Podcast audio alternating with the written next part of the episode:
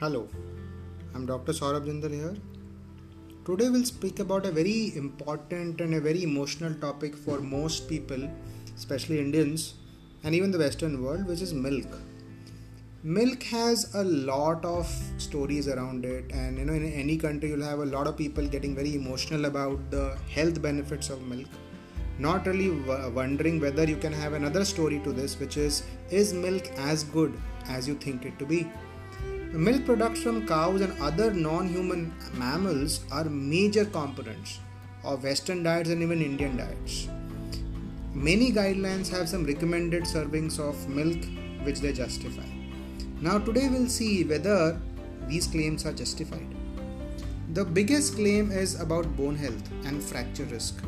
A central rationale for this is high lifelong milk consumption would be good to meet the calcium requirements which are important for bone health. Strangely and strikingly, countries with the highest intake of milk and calcium, guess what, tend to have the highest risk of hip fractures.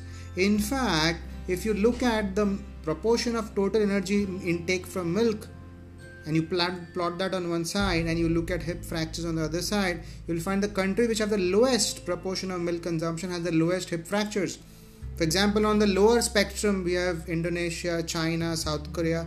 They actually have very low hip fracture rates. Versus if you see on the other side, Finland, Netherlands, Romania, Sweden, Denmark, Norway, these Scandinavian countries, these basically have a lot of hip fracture rates because they have a lot of energy coming from milk and milk products.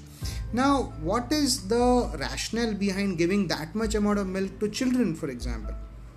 It was thought that if you build a bank of calcium early in life, then that will serve them good when they grow older and you know when they reach middle age or old age, the hip fracture rates would be lesser.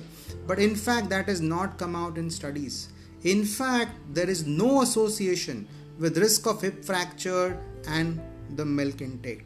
That is why we do not support that idea that high intake of milk early in life would be beneficial later for prevention of fractures. In fact, the better way would be to get to plant based calciums to go for a lot of weight bearing exercises, have a lot of sun, go outdoors, do weight bearing exercises which strengthen the bone more, bone more than a lot of these cow animal milk that we would consume.